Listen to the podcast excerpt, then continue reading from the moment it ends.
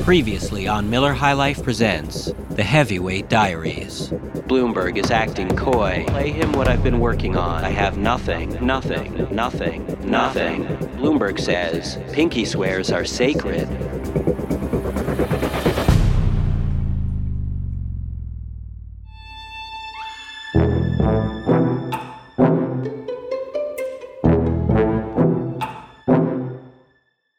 The Gimlet Media conference room is ablaze, glowing with the brilliant light of the elephantine chandelier hanging low enough to almost tickle the top of my balding pate. But the room is made even more radiant by the luminous young scrubbed faces of the Gimlet advertising team, the Gimlet marketing team, the Gimlet brand synergies team, the Gimlet press outreach and public relations team. In the room, too, is Michael my designated observer from People Ops, who, ever since the Way Too Casual Friday incident of 2016, has been assigned to all my meetings. I watch the room watch me for a full 30 seconds as I pull mightily on the sliding glass door, trying to enter the conference room. Finally, my designated Michael comes to the rescue. Opening the door with a quick flick, he leads me over to the head of the 50 foot long table and stuffs a piece of paper in my hand. It reads Meeting Agenda. Time, two hours. Speaker, Jonathan Goldstein. Purpose, to report progress on the new season of Heavyweight. It here bears mentioning that the new season of Heavyweight is progressing poorly. Very, very poorly. It might also bear mentioning that everyone in the room, except for me, is wearing a toilet seat around their neck.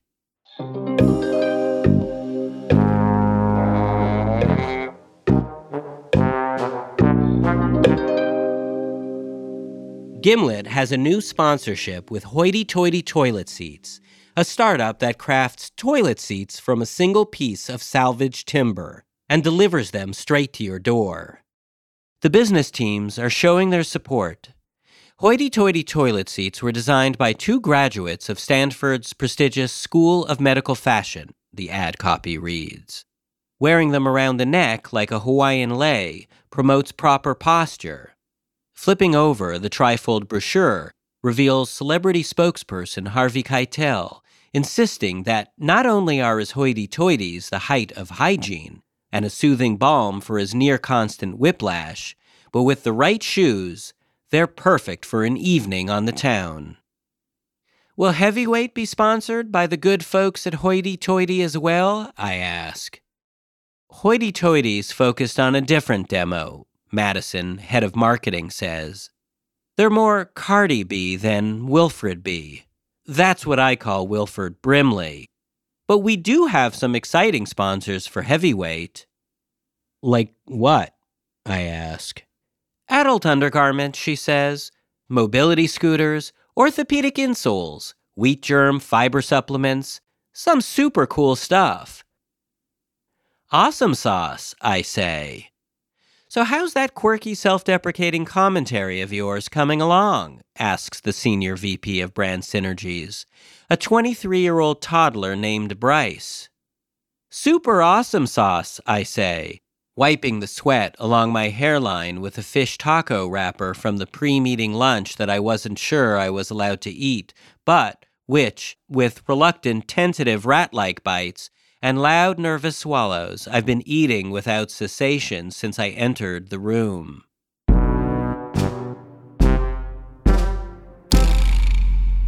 Bryce twirls the artisanal toilet plunger he's carrying as a matching dandy stick and suctions it to the tabletop with a loud thwacking sound. What's the first episode about? what isn't it about, I ask.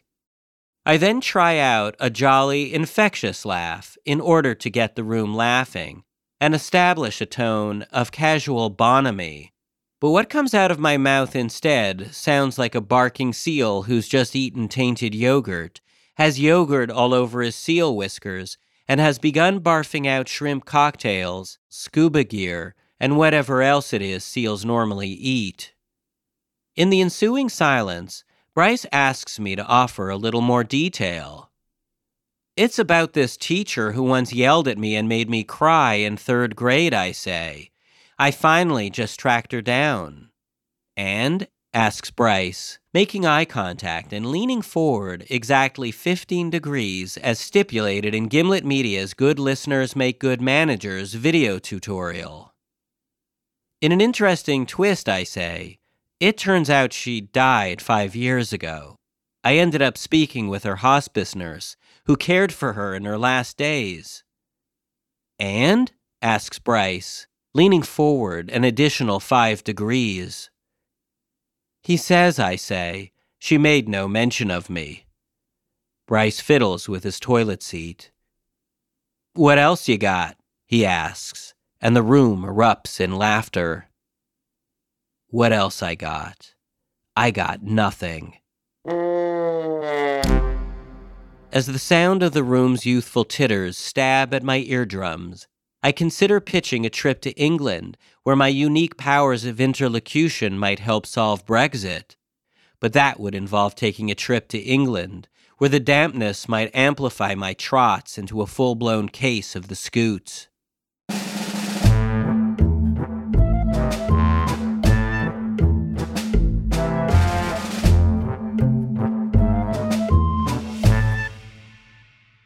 Desperate for an idea that was more local to my personal bathroom, and with yogurt on the brain, I explained how Gimlet media editor Jorge Just was just telling me how he'd been up all night after accidentally eating some spoiled yogurt. I add some sly emphasis on the word accidentally to up the intrigue. What if he had a do over, I say, affecting the voice of a wizard casting a magical spell? And could undo having eaten the yogurt, not by barfing nine times like he already did, but by not having eaten it in the first place.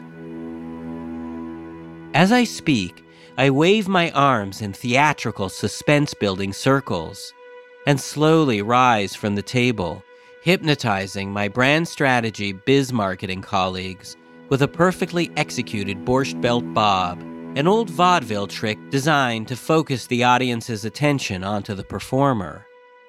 Along with it, my voice grows louder and louder as my pitch reaches an hysterical crescendo. If you allow yourself to venture past the limits of your earthly imagination, you might begin to envision what such a do over might yield.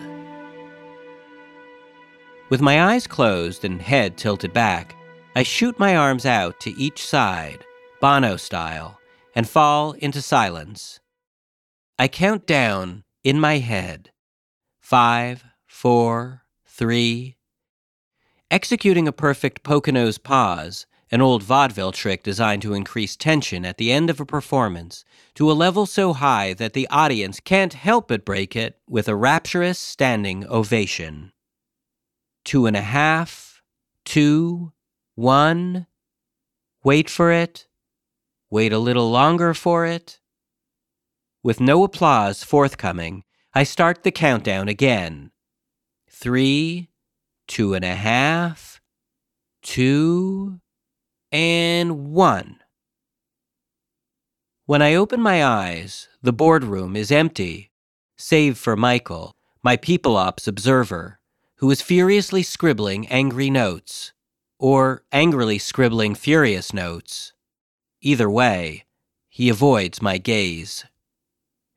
On the table beside me is a Gimlet brand vellum note card. Written upon it, in big flowery handwriting, is a note from Bryce. Loved your little skit, bro. P.S. You've got three weeks to cough up something, or else it's curtains for certains. XOXO Bryce Cakes. All I've got is a big fat Canadian goose egg.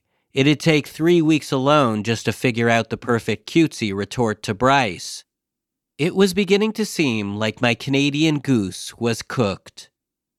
I sit down at the head of the boardroom table and help myself to the last remaining vegan brownie on the party platter.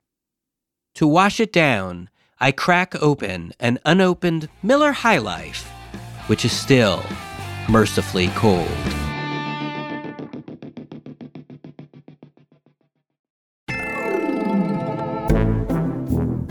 This has been Chapter 3 of the Heavy Wait Diaries. With any luck, the new season of Heavyweight will begin on September 26th.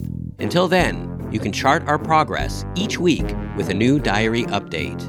And remember, the best place to listen to Heavyweight is on Spotify. The second best place to listen to Heavyweight is on a love seat, sharing a pair of earbuds with your sweetheart. Heavyweight is me, Jonathan Goldstein, along with Jorge Just, Stevie Lane, Kalila Holt, and B.A. Parker. This episode was mixed by Emma Munger. Music by Bobby Lord. Our ad music is Vivaldi's Spring, performed by the Wichita State University Chamber Players. We'll have a new chapter of the Heavy Wait Diaries next week.